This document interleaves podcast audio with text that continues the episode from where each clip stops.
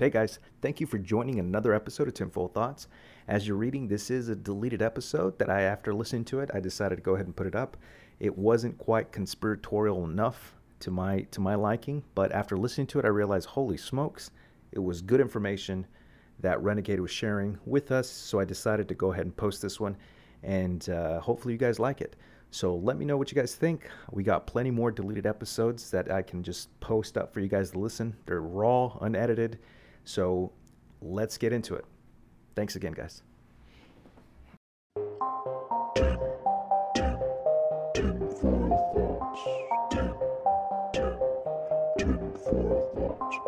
Is it you? Is it me? Or is it all of us? Tinfoil thoughts. Welcome to the show. Welcome back, guys, to another episode of Tinfoil Thoughts. Welcome, welcome. Welcome, welcome. It's never too crazy. Never too crazy. So it's myself along with the other person. Renegade. I almost Renegade. forgot my Still name. going, still going with Renegade. I like it. I'll take it. so, guys, on today's episode, oh. we're gonna conspiracy about dogs barking in the background. Have you ever heard dogs bark in the background? Because I have. I know.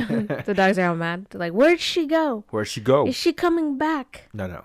So on today's podcast, guys, we're gonna be talking about. The business of being born. Ooh. Ooh. Now that's gonna trickle over to a little bit about uh, the medical field and kind of you know the conspiracy theory about certain other stuff. But we're gonna be talking about how much it costs and why it costs so much, along with a bunch of other topics on childbirth. Boom. Yeah. So So, one, the American healthcare system, let's just start there. Is this garbage? Okay. So, for example, for for one, as a kid, I remember looking at the nutritional pyramid and seeing that that didn't make sense. Why should be eating that much bread and all this other yeah, stuff? yeah. Like it doesn't make no sense. And then as I got older and really got, uh, you know, I have some friends who are professional bodybuilders and stuff, and what they eat to cut weight versus what they eat to be healthy is not the same thing. You know, the Oh, chicken breast and broccoli is not what they eat consistently. For them to be healthy, they eat a good amount of fats. They eat, you know, uh, carbohydrates, sweet potatoes, fats, and stuff like yeah, that the good stuff. to get to get in shape. Like me recently, I've been fasting for Ramadan, and my body has fallen apart because I haven't been eating the same foods. I haven't been the same nutritional pattern. I've just changed it for six weeks, and I've fallen apart. Dang. Well, I was outside trying to jump, and what happened? my legs gave out even more. Uh, even It was the grass, y'all. It was even, the grass. even- yeah, but even someone else noticed, like, "Hey, you did, you almost fell down just trying to jump." I'm like, you're not wrong. so, I mean, just trying to get back into the gym after eating on a deficit, I didn't lose any weight, to be honest with you, but just the way that they tell you how to eat in general is not right. And you you get to kind of understand that that's not right the nutritional pattern. First of all last time i went to the doctor i think i threw out my back. And when i was at the doctor's office i was told by the doctor who was morbidly obese she was a morbidly obese 40 year old white lady. And she sits down and she goes maybe you're focused on working your upper body more than your lower body. I was like, fool, I got skinny legs because that's genetics. Now, I beat myself up today just doing squats because I do a lot of squats and deadlifts. My legs don't grow, guys. I got them them Jon Jones legs, you know, them got them runner legs. Man, I don't know what's up with that. I got that high muscle fiber. I was always fast. I got them skinny, skinny, skinny legs. Not like the super, you know, the sprinters who have those big old quads. Yeah, I got yeah. them long distant runner legs. so I can't help it. But I do squats, deadlifts like I did today, all leg day, and they don't grow. So I know other people like that too. But, you know, for her to be giving me advice, I knew real quick, I'm like, wait a second. yeah, and then, then doctors used to recommend cigarettes. So you can dive into that a little You bit used too. to smoke on airplanes, by the way. Airplanes, you could smoke on an aeroplane. You smoke every. You can smoke giving birth. You literally could. They'd that. offer you a didn't cig- know that. They'd offer you a cigarette right after or while you're in labor and stuff. It's just doctors recommended cigarettes to calm nerves and Hey, It- wh- I started smoking probably. what what was that? Uh, like a year ago. a year No. ago. No, yeah, I, now I smoked for about six months. yeah. I only did it because I wanted to hang around other people, which is my wife, because she smoked for a little bit for a while. She smoked her whole life actually, but she had to stop smoking recently. But anyways, but uh, she started smoking, so for me to hang out with her, I would go and start. I picked up a pack of cigarettes to the point where I ended up finding my own brand, myth, menthol 100s, Marlboro menthol 100s. Those became my cigarette. I get now why they smoke it. So when I was in Turkey, I was smoking in taxi cabs. I was smoking in hotels. Oh my smoking god. at restaurants. They don't care. Everyone smokes in Turkey. And then coming back here, I finally stopped smoking, obviously, because my hair fell out. But conspiracy.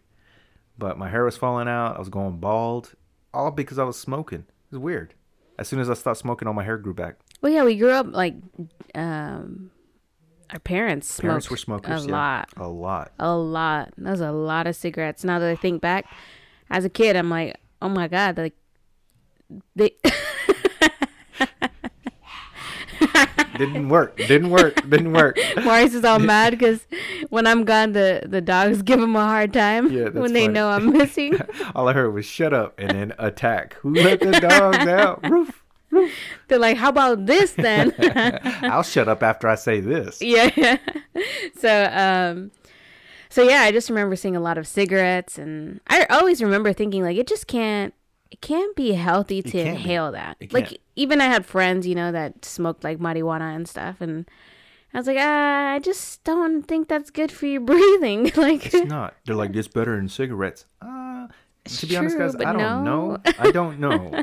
Putting smoke in your lungs, I don't think that's good at any point. and then you have people dying that come out of fires, right? They they inhale smoke from fires and they're dying they're of heart Yeah, attacks. exactly. You're like, wait a second. And then, they, you know, especially 9 11, everyone getting that, inhaling all those people fumes, which are like oh, all the burning dead. Oh they ended up God. dying in like 10 I didn't years. know that. Yeah, for the people that were covering human bodies for 9 11, like the concrete, the silica dust, and all that Oh stuff. yeah, yeah, up yeah. causing massive, massive issues. The smoke and all that other stuff. So that's crazy. So, yeah, so uh, let's reel it back a little bit. So Yeah, the I don't know the what I'm talking about. the- Let's go. The American healthcare system is highly, highly, highly expensive. It, it the cost for just an ER visit is astronomical. Oh yeah, It's ridiculous. we had to we had to go to the emergency room um, to do an ultrasound. Uh, the wife was maybe a couple like a month pregnant. Yeah, Uh, sounds we, about right. we went to the emergency room, didn't have insurance at the time, and then got the bill, and it was started at twelve thousand dollars for an God, ultrasound. dog. Trust me, they didn't need twelve thousand dollars of shit. Yeah, were there like thirty minutes? Uh, because all they did look at home i have a miniature clinic i have a blood pressure cuff you know oximeter i have you know heart monitors i have uh, blood i mean any you name it. Anything you can buy legally and and even the stuff you have to buy illegally from china as pharmaceutical companies all that stuff i got it stuff i can get from mexico. You know you can go to a pharmacy in mexico and get every drug you need. You ever heard of a modafinil? That's why i'm so stupid and smart at the same time What's modafinil? Look it up, guys. You tell her what modafinil is. She's too stupid to know what modafinil. I'm kidding. I'm kidding. modafinil is actually known as the CEO super drug. It's a brain drug that you take it, and makes you smarter. Oh, did we talk about this already? I Where it's like we did. Limitless, the Limitless movie. what happened that? to me? I took it, got a headache, fell asleep. it's pretty smart to me. I was so excited when I got it too. I went to Mexico and I asked her. I asked the lady. I showed her a picture because you show a pharmacist in Mexico, you show her a picture, and she's like, "My dafalinina." I'm like, "Yeah." Like I pretended like, "Yeah, that's what I needed." and she goes, 200 pesos. I was like, "What the fuck?" Wait a second. 200 pesos. I'm like, oh, that's like eight dollars. Of course, here you go. It was so nice. I was like, okay, because 100 pesos, 200 pesos is like two dollars. A thousand pesos. I think I paid a thousand pesos. What's 200 pesos? Anyways, whatever a thousand pesos is. So I paid like eight bucks. Yeah, I think it like almost it, like you add a zero, right? You For so 200 pesos is like a dollar. yeah, So sounds right. Yeah, so it's like in pennies. So Sounds I paid right. like 10 bucks. Someone email us and tell us. Anyways, I don't don't listen to me. But yeah, all that stuff you can get by just walking into a pharmacy. Anything you have to try. I've traveled a lot of places, so I'll, I'll get drugs every time I go somewhere, and then I feel like a criminal. You know, with smuggling abroad. no, no, no, show? these are legal. These are legal. yeah, yeah. What is that show called? You know, uh, smuggling. That smuggling show, captured abroad or something like that. Arrested I forgot that existed.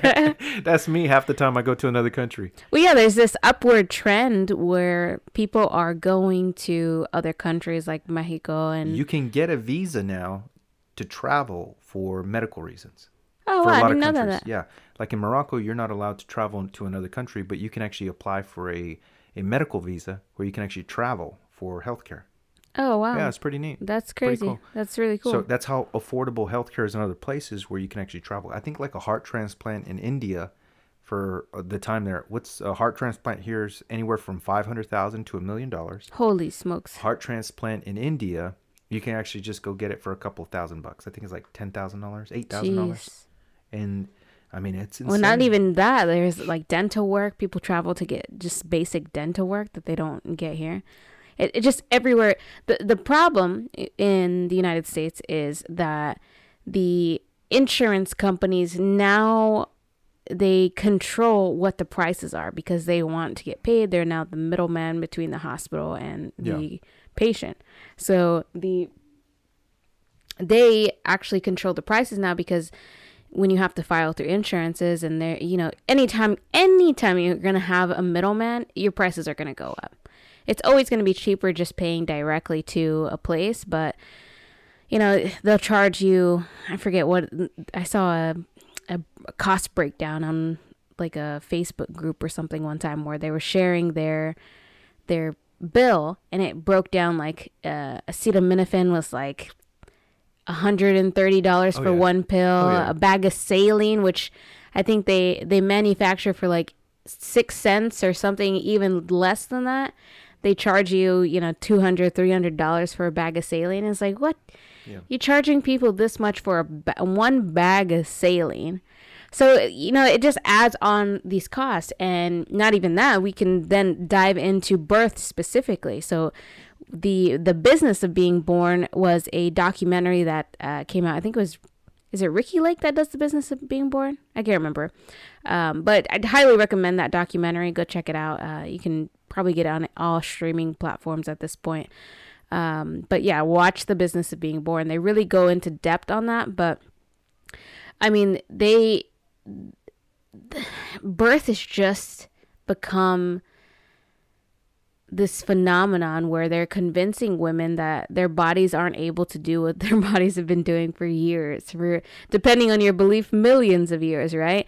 So you go into a hospital a woman's pregnant your whole pregnancy you have this kind of if you do like a hospital birth obviously i'm an advocate for home birth uh, i don't know how deep we'll get into this this time but Okay. Okay. yeah. but with a hospital birth, you're pregnant, you see an obstetrician. Sometimes it's, you know, you don't really visit the same hospital. Sometimes you do depending on your area. So you visit your your OB in this building. It's very short, quick. They get you in, they get you out. It's very factory line style where they don't spend a lot of time talking to you. They don't spend a lot of time asking about mental health. They don't take a lot of time, you know, sharing your options with you. They're just very cut and dry. This is your date. Come back. Next week we do this. Next week we do this. If you don't deliver by this date, we'll induce, you know, your options for C section, blah, blah, blah. Sometimes you take a tour of the hospital and you see like the maternity area that you're going to go to when you go into labor and whatnot. And so, as you're entering the building, immediately they start with interventions. So, immediately when you come in, you know, you're in a wheelchair, you're already restricting a woman's movement. And especially in labor, that's really, really important for a woman to be able to move freely the way that she wants to. Yeah. So you restrict her into the sitting mode in a wheelchair, and you know then she has to be wheeled to another area. Um, I have firsthand experience with this because I went into labor with Titus, and I didn't realize I was in labor because he was my first child. So what actually happened is we were worried something was wrong, so we had a planned home birth, but we went to the hospital while I was in in labor with him. Okay. So we got to the hospital and they separate you and your spouse. And obviously there's good reasons for this because you know you have to talk about like are you being abused, are you safe, blah blah Oh, blah. nice. You know they Oh, take those that Okay. opportunity to do that. Didn't know that. Woman's in labor, how important that really is for someone in my situation where I'm not being abused.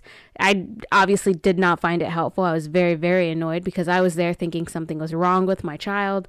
I was there for a specific issue and I was not concerned with them needing to do their little screening on me at that moment. Right. So they separate us, then they take us back. It's very cold. The care that I had been used to my entire pregnancy, where I had midwives, were a midwifery appointment. It's just way different because you go in, you're greeted by the same midwife. It's a very homey, welcoming atmosphere. Most of the appointment, minimum, it's an hour long, minimum. And to get that from an obstetrician, it's not going to happen. You might be in the building two hours, but you're going to see your OB for maybe 10 minutes of that. Whereas with a midwife, the entire hour you're there, they're talking to you about mental health, how you're feeling, how you're dealing with things, other options you can use to deal with them, resources. You know, they just kind of check on you, take their time, and really spend time with you. So you, so having that, and then switching back to the hospital uh, atmosphere for that brief moment when I was in labor with Titus, it was very shocking to me. I think that's really what woke me up like this is a problem. Yeah. This they truly they're here to gather money from me. I'm I'm now a product and I'm no longer a human coming into here. So you know, they separate us back. You know, the lady's like you're in labor, the nurse and I was like, well, I just want to make sure my baby's okay, right? I have all these questions while I'm in labor, not realizing I'm in labor. I just think I'm in pain and something's wrong. Gotcha. There's no comfort there. There's no reassurance. You know, she leaves me in this room and she's like, change into this gown. Um, I was in the restroom and I was like, I don't think I can change by myself. But she just leaves me in the restroom. Bye. So, yeah, I know. So I'm like changing into this gown and trying to do my best as I'm having contractions and I'm just pissed off at this point. And then she leads me back to the the little bed in the emergency room and she's like, "Yeah, get on this bed." And I'm visibly struggling to get onto this bed because uh, there's so much noise in the background of this one. You should hear the other ones. You should hear the other ones.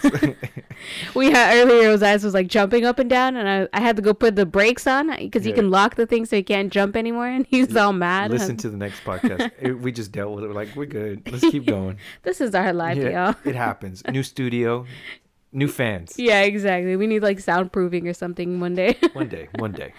Um, so yeah, I am visibly struggling to get onto this bed. This lady's refusing, not refusing. I just, I'm sure, had I not been in labor, I could have maybe vocalized like, "Hey, dummy, I need help. Come help me out." Yeah. But because I'm in labor, you know, I don't know where Marius is. I think I asked her, "Where's my husband? I need my husband." And uh, I finally managed to get on, roll myself onto this bed because I'm pretty short. So it just, it was not a good time. And being in labor and being, feeling like you're a thousand pounds because you're nine months pregnant. Yeah. So I finally get onto this bed, and the lady's like, "Okay, I need to check you," and I'm like, "No, just check the baby. I'm here to, you know." So she wants to obviously do like a cervical check, and um, I was like, "No, just check the baby." She's like, "I need to do that to check the baby because you're in labor," and I'm sure part of it I just wasn't quite hearing her, but she's just very cold. So I was like, "Okay, but I need my husband."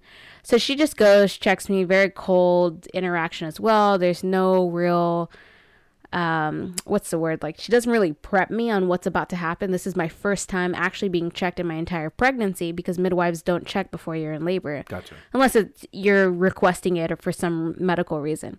So this is my first experience ever being having a cervical check which is just an uncomfortable thing altogether. Most any woman listening to this will know. Men know it's not a comfortable thing so then she puts this, they strap. The problem with hospitals too is one, right? They immediately start to restrict your mo- movement, but also they they stick this strap across your pregnant belly, and it has a fetal monitor on it. So that's gonna monitor your contractions and the baby's heart rate. So they strap this thing onto you. They strap a blood pressure cuff that you have to leave on your arm. When you get admitted into a, a hospital, thank God I wasn't there long enough for them to. They but they put an IV into your arm. So imagine laboring. You're bringing a human into the world. You have this thing strapped to your belly. You have another thing strapped to your arm. You have an IV in your arm. You're restricted into this bed, and you're laying on your back. So that. It's allergies. yeah, yeah. It's Sorry. Charlie. I You need to shoved go his to the face into. Charlie. yes, yes, I did. Yes, I did. so, you know, you have all these restrictions that come with that. So, we know already naturally that when you start to restrict a woman's movement, you start to restrict, restrict, you know, what makes her comfortable, you start making her work against gravity, there's going to become an interventions, right? And the reason that women birth on beds is because it's more convenient for the doctors. Because when you look at a midwife or even old in the in the old I always say the old times, but in history where midwives were used, women used like hanging ropes, birthing stools. You know, it was Oh, wow. very you're very close to the ground. Yeah. But in a hospital setting, you know, they use the the floor is not sterile type of um, which is true, right? It's a hospital. But also the bed, the woman is put up on stirrups at the you know chest level sometimes of the doctor so the doctor can kind of sit on a stool and be comfortable and then the woman does all this work to pop the baby onto the doctor's hands hmm. so it's all designed to benefit the doctor which i mean doctors at that time were mostly male obstetricians, right? So they don't know the experience of birth, right? We can also go into it, this goes so far deep, but again, this is I'm trying to trying my best to keep it short because there was times in history where they actually drugged women and put them into like this sleep state when they were giving birth, so that they were kind of unconscious and they couldn't ask for the things that they wanted. Uh, there was there's like this patent that uh, some idiot doctor patented. He thought it was going to be this bold idea that people were going to steal, I guess, where he actually designed like a centrifuge for a woman. And in his mind, he thought, You you put this woman, you of there." spin the baby out. Holy smokes! So it's just garbage ideas that came out of this, where we still have a lot of those interventions that kind of happen in the healthcare system already. So, right, you restrict movement, right? You're already upping a woman's chance of not being able to birth her baby properly. You make her work against gravity. You know, they lay you on your back on this bed. So instead of being able to be upright and birthing your baby down and working with gravity, they lay you on a bed and when a woman's on the on the bed our pelvis actually points slightly upward angle so when you're you have a woman in stirrups on a bed in her back she actually put has to push a baby up and out oh, I didn't know that. so it actually makes it a lot more difficult. Now there's a lot of hospitals obviously where they have different stirrup setups. So mm. the hospital beds kind of in the maternity wards sometimes turn into more of a chair-like situation, which is a lot more ideal for a woman's birthing position. So you have all of these things that start happening, and then you know you also have interventions with scissors, right, which is called episiotomy. So with episiotomies, the person actually takes the doctor actually takes scissors and they cut, Right. and that is such an heavily it's such a widely used practice that's just frankly outdated because the the the perineum there is designed to stretch it's Right. designed to have that m- amount of pressure on there and for the baby to come out slowly and because these male doctors wanted the babies they're not coming out fast enough or fast enough to their liking Right. then you know they start designing this idea well let me cut sometimes granted So they don't episiotomy is anymore, necessary or they do it.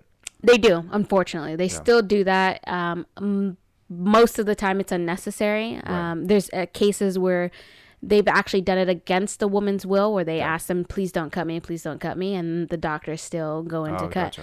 So any the, the problem is it's kind of similar to like with police when you have a doctor that's gone to school for this many years similar to like when you have a police officer that's been a police officer for very many years they have this complex where they think just because they have a uniform you can no longer state your rights. You can no longer have demands or choices at that point. And so doctors tend to get very abrasive towards any Oh, yeah. person that's giving birth that says no i don't want that. You're not going to do that. That's not necessary. So they ha- you start having all of these things. And then there's a there's a trail of intervention that ac- actually starts taking place as soon as you come in. So as you get an iv the woman starts retaining water. So that essentially makes your baby um, retain water as well so your baby actually quote unquote becomes bigger, right? Mm. So it absorbs that water. So it Right. seems like a bigger baby to birth than the normal because you have that injection of a woman should stay hydrated. I'm not against that. But the way that the IV works is not ideal either. Right. And then also there's such a push for like an epidural. So with an epidural, you know, you have you're basically numb from the waist down. So with an epidural, a woman can't feel the contractions coming. She can't gauge with her body. She can't have a lot of the times they don't have this natural sensation that you get when your cervix is fully dilated and you're actually ready to push. Your body naturally sends you signals um, that signals you like okay i'm ready to push and it's almost instinctual you can't even stop your body from from pushing you're just ready you know you're at that point. So that starts to stop that. And then also when you're paralyzed from the waist down essentially you can't move in the way that you want to either. So a lot of times women will move or they'll rock depending on the position of their baby and it actually helps the baby shift into the ideal position. So you need that. So because they get an epidural, right, and then it starts to slow contractions, and when it slows contractions, then they need to use something called pitocin. So pitocin is when a woman goes into labor, she naturally produces oxytocin, which I'm sure you know about oxytocin. Of course. So naturally, that's what a woman produces when she goes into labor, and that actually helps manage her pain naturally because oxytocin is the love hormone. So right, it calms the body, it puts the woman in a state of peace, even though she's doing this miraculous thing of birthing a human. Right. So when you paralyze your body to help with the pain, sometimes you know people do need that, but this is just the chain of inter- interventions that starts happening. So you paralyze, you restrict mobility, then contractions start to slow down because the body can't truly understand what's going on. So since contractions are slowing down, now you need to use pitocin, which is a, a an artificial version of oxytocin, to increase contractions, which now make contractions heavier and harder. Which are even more difficult on the body. Right. So then, you know, sometimes the woman gets epidural before. Sometimes, if she gets induced first, then that requires her to need an epidural because the contractions are so much more painful than natural contractions. So, anyways, you go down this chain, you know, that kind of repeats back and forth until they tell the woman, well, you can't birth your baby. See, your body's broken, essentially. They're like, we need to cut you open. So, the C section, what Yeah. is it's major abdominal surgery and now it's it's very very common They just act. To be honest, people just talk about it like, yeah, just They're like, yeah, I had a C-section." C-section, but it's Right. major abdominal Right. surgery, and now, now it's allowed for women to choose to do this electively. Yeah, that's So crazy. why would you electively choose major abdominal surgery over birthing? Eh, Yes, it is. It is not a. It is not all kisses and rainbows. You know, it's a very intense process that happens for some women. It's very, very painful.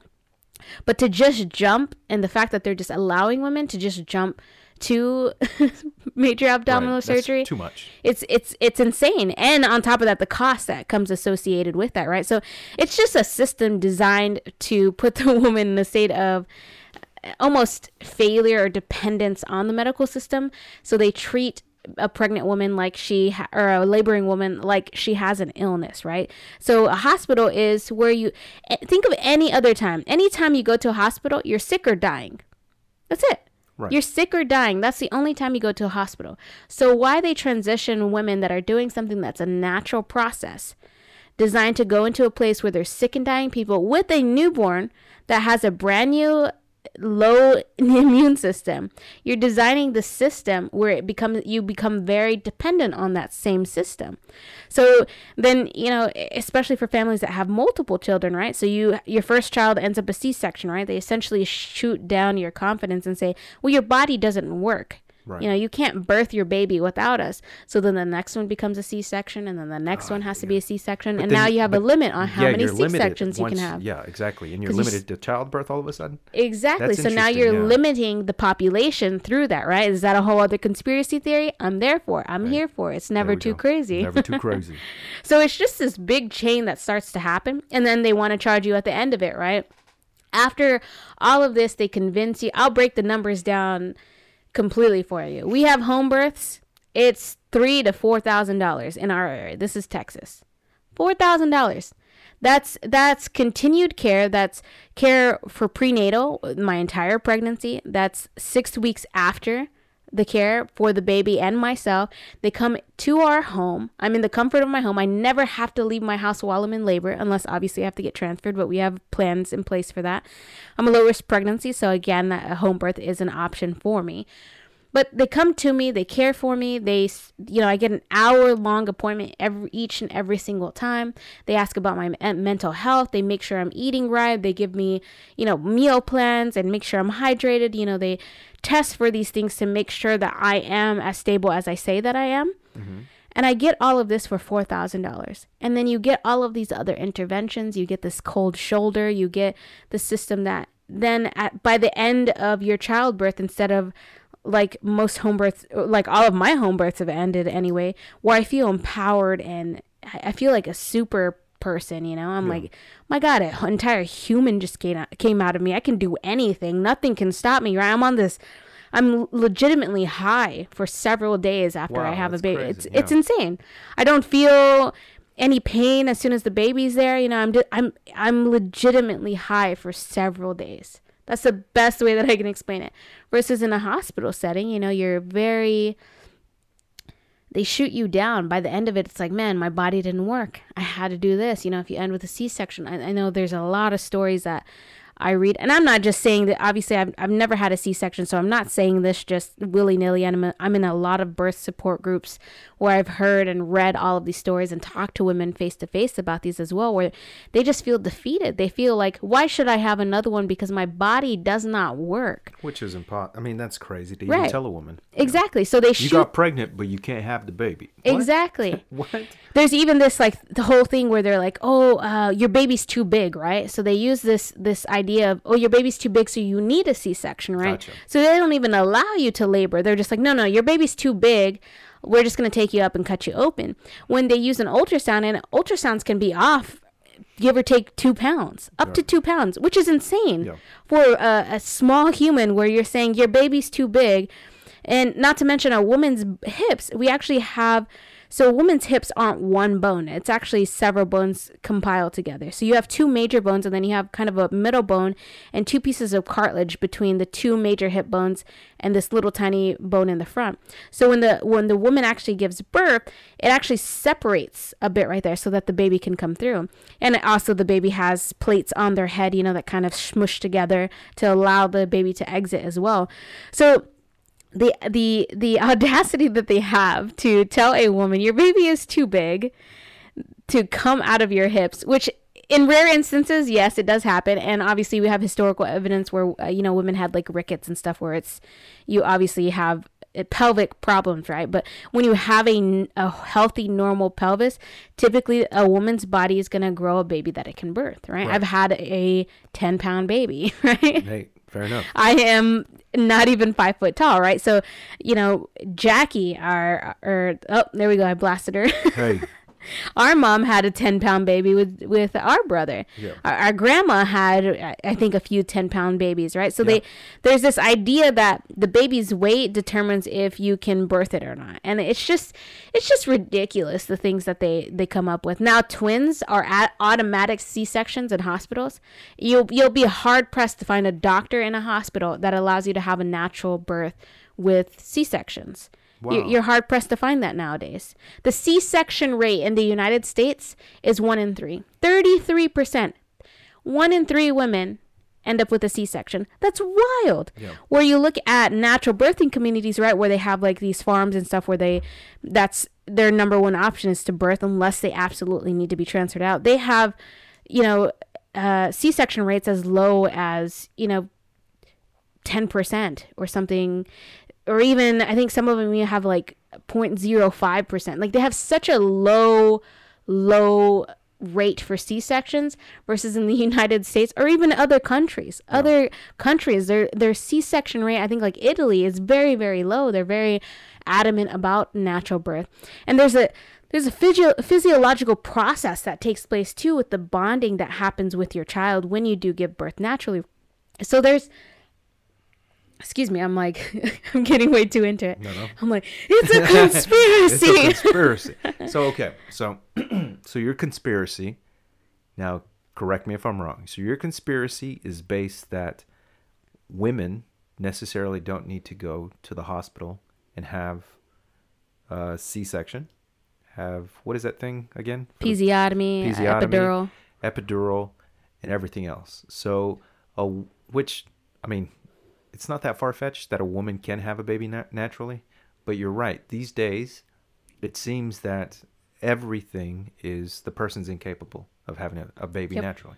So, that's kind of what you're coming from on your perspective is Yep. saying that this is a lot of the stuff that we think is on the TVs and movies that's necessary might not be necessary, guys. Yeah.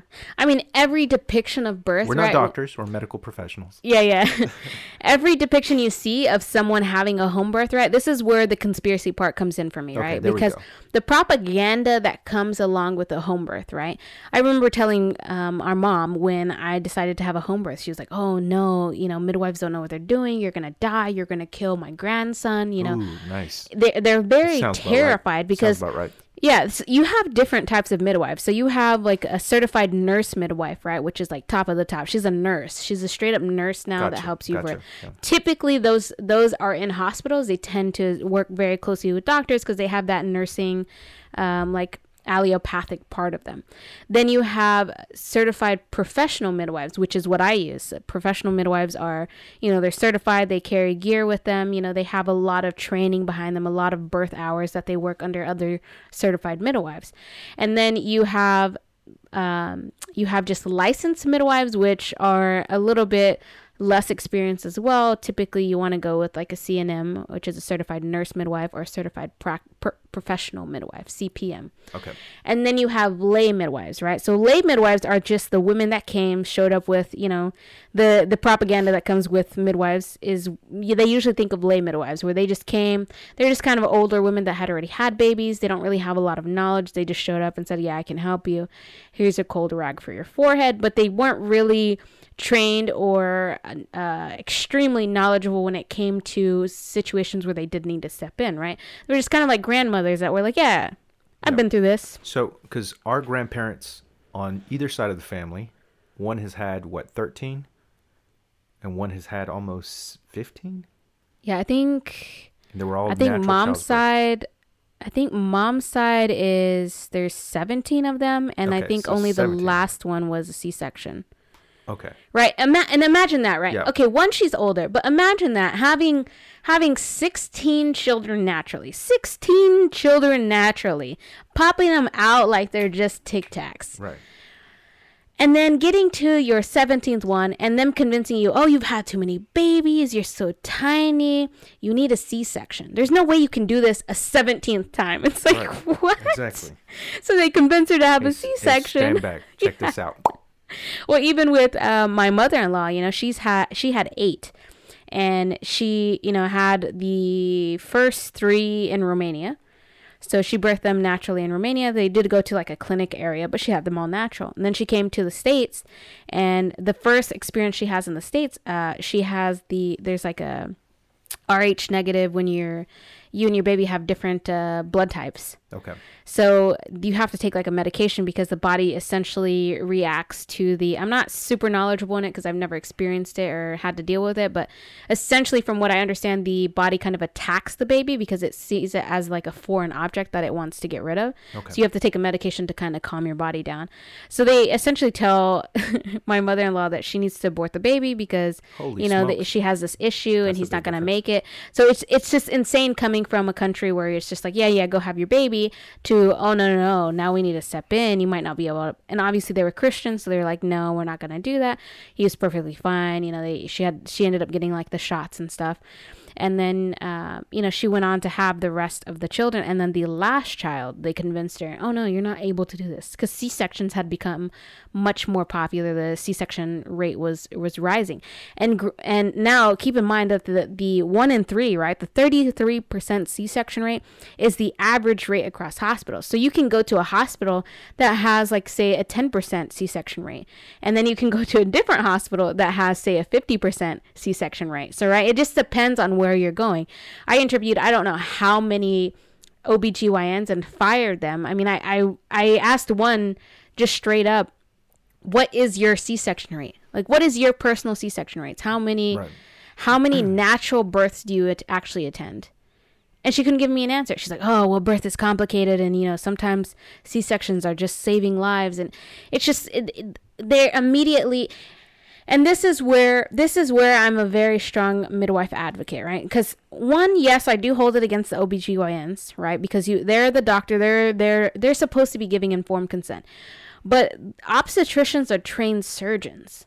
That's what they train in. They don't train in natural birth. They have very, very little training in natural birth and how the natural birth process actually works. They're trained in how to cut a person open when they need to remove a baby. That's what they're trained in. Gotcha. Or how to sew someone up, right? This is their training. So when you go to someone and you look at two people and you're like, okay, this one's trained in how to birth naturally and this one's trained in surgery, right? If they can work in tandem, that'd be obviously ideal for every single woman. But because it's separate, right? You now have to make this choice. So a lot of women default to, oh, well, the safer option, let me hire the surgeon, right? Because if I need the surgeon, then he's there. Right. But the problem that comes from that is with the midwife, when you hire a midwife and they're trained in natural birth, you're like, oh, okay, they're trained in natural birth, let me go there. But a midwife is also trained to say, hey, when it's an emergency, when things start getting yellow and I see a yellow flag thrown out, I'm going to get you to a hospital. So before there's even a red flag, you're in the right hands that you need to be in and people don't understand that with with actual midwives now that have training because they're so used to this this propaganda idea of lay midwives where they're just this lady that just kind of says oh well you're dying now you know? Good luck and then the the problem comes now when you hire an, an obstetrician right? You hire the surgeon because you want to be safer and you have this idea of okay i'm going to hire a surgeon and it's safer here. But when you have a natural birth that's a very very long process and you're hiring someone who doesn't know that that process it's a it, there's just many variations that are all very very normal they start to get nervous and they are more comfortable cutting. So they're going to push to the ideas that allow them to cut and be back where they're comfortable and where they know and all their training lies right so these things whether it's consciously or subconsciously depending on the doctor all of these things affect how a woman births in a hospital setting and then your bill at the end of it right so not only do they poop on you after they tell you your body doesn't work then Thirty they yeah, then they poop on you again and say, $30,000. "Here's your bill." Even if you have a completely natural birth, completely natural birth, no interventions, no medication, you're just in the hospital room, you're gonna spend thirty grand. Now, if you have a C-section, you take medication, Hey, an IV, your You baby needs you NICU got, You got sixty in your pocket. Give me sixty. That's even with even with insurance. There's a lot of people that have insurance where they still end up paying four or five thousand dollars out of pocket after the fact. Absolutely. I, I pay for my entire midwife bill plus a photographer with that Hey, now. that documents all of my births. You know, so it's So, but- it's the, there, hey guys, there, there we go. Okay, so this is many of this is only one topic when it comes to pharmaceuticals, the medical industry, and this is just one perspective from a woman who has had four home births. Not to say it's for everybody. We're not again, we're not medical professionals. We're not giving medical advice. But we're putting a perspective on exactly. This has not been my perspective at all because I had nothing to prove, nothing to show. I've had zero kids. So, and literally, I haven't birthed any child yet. Maybe one day, with the help of technology. I'm gonna have a little butt baby. But for now, this is a perspective from a woman who's actually had home birth. So, Yep. you know, from her perspective on what she's seeing, what the possibilities are for, you know, little little shenanigans going on with, you know, an industry that some requires shady, shady things, a- man. an industry that needs to build a chemical industry who needs to provide a drug for you know pharmaceuticals for a pregnant woman when in reality a woman's body is beyond amazing. When you can have a home birth without any issues now god forbid something outrageous happens you know there's some internal hemorrhaging or something that is unforeseen but the ability for a woman nowadays it's almost going down the, the pipeline of what you know men are being treated like like they're incompetent they're inept. Yep. women they're being put in the same position just because a hospital needs to pay for that fancy lobby you know Well, uh, so I know. I, I, I promise ahead. I won't go off on Go too ahead. much of a tangent, but that's where uh, obviously Marius and I have this conspiracy where there the the here comes my tinfoil hat, but this is this is what we're Let's here. bring it. Let's bring my it. my tinfoil thought here is they're just trying they're trying to destroy the family, right? So when you take a a family unit and you separate them and you tell the dad you can't do anything here. The woman's body's broken. You need our help. You can become very dependent on them versus in our experience of a home birth when they're there the midwife's like go help your wife. Be mm, there for her right? You you make this bond together where the husband now participates and holds the woman and massages and gives back pressure and you know starts the water puts her in holds her up you know helps with the baby and Yeah. sometimes they catch the baby you know they're they're reassuring the woman. So you the the husband's now put in a place where they get to do something they get to feel useful. The Perfect. woman feels upheld the woman feels comforted the woman feels like she's now bonded and her spouse is capable and can take care of her. And you get to make this bond together as you're birthing your child.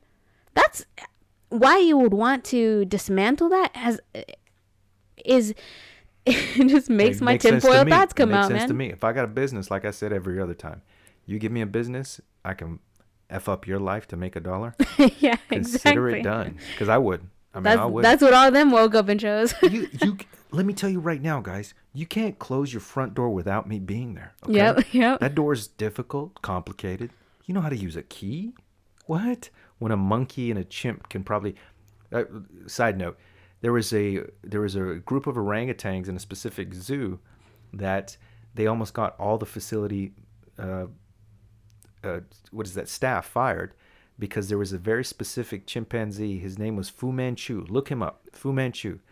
that at the end of the night they would search him because they thought they swore somebody had a key or was leaving something open. He's all criminal. this guy was hiding a piece of wire in his upper lip. So every night he would open he would take that out of his lip and open the cage and let himself out with a wire. Take in mind that there was you needed you needed a key for this. If a chimpanzee can hide a wire in his upper lip, girls, you can have a baby. Yep. Boom. Weird analogy, but I'm in. But guys, that's all we got for this episode of Tinfoil Thoughts. Thank you again for tuning in. Guys, if you listen on Apple iTunes or the Apple Podcast app, preferably there, you can leave us five stars and actually leave us a review. If you can leave us a review, it helps us tremendously Absolutely. in the algorithm. You don't understand how what that means for us if you can leave us a comment. A couple of you guys have left a comment. Much appreciated. Um, uh, if you on Spotify or any other platform, go ahead and give us a thumbs up or a like. That helps out quite a bit as well. But uh, thanks And don't forget, you can email us as well if you have requests or questions or concerns. Feel free to email us. Email is right underneath the description. So if you just swipe up a little bit, you actually see more about this podcast, and you actually get uh, the emails. The first thing that's going to pop up. So go ahead and send us an email. We we have that email address for a reason. Go ahead and let us know what you think. Boom. Yep. Never too crazy. Never too crazy. Thanks again, guys. See you next time on Tinfoil Thoughts. Thank you for watching the show. Tune in next time. Like and subscribe. See you soon.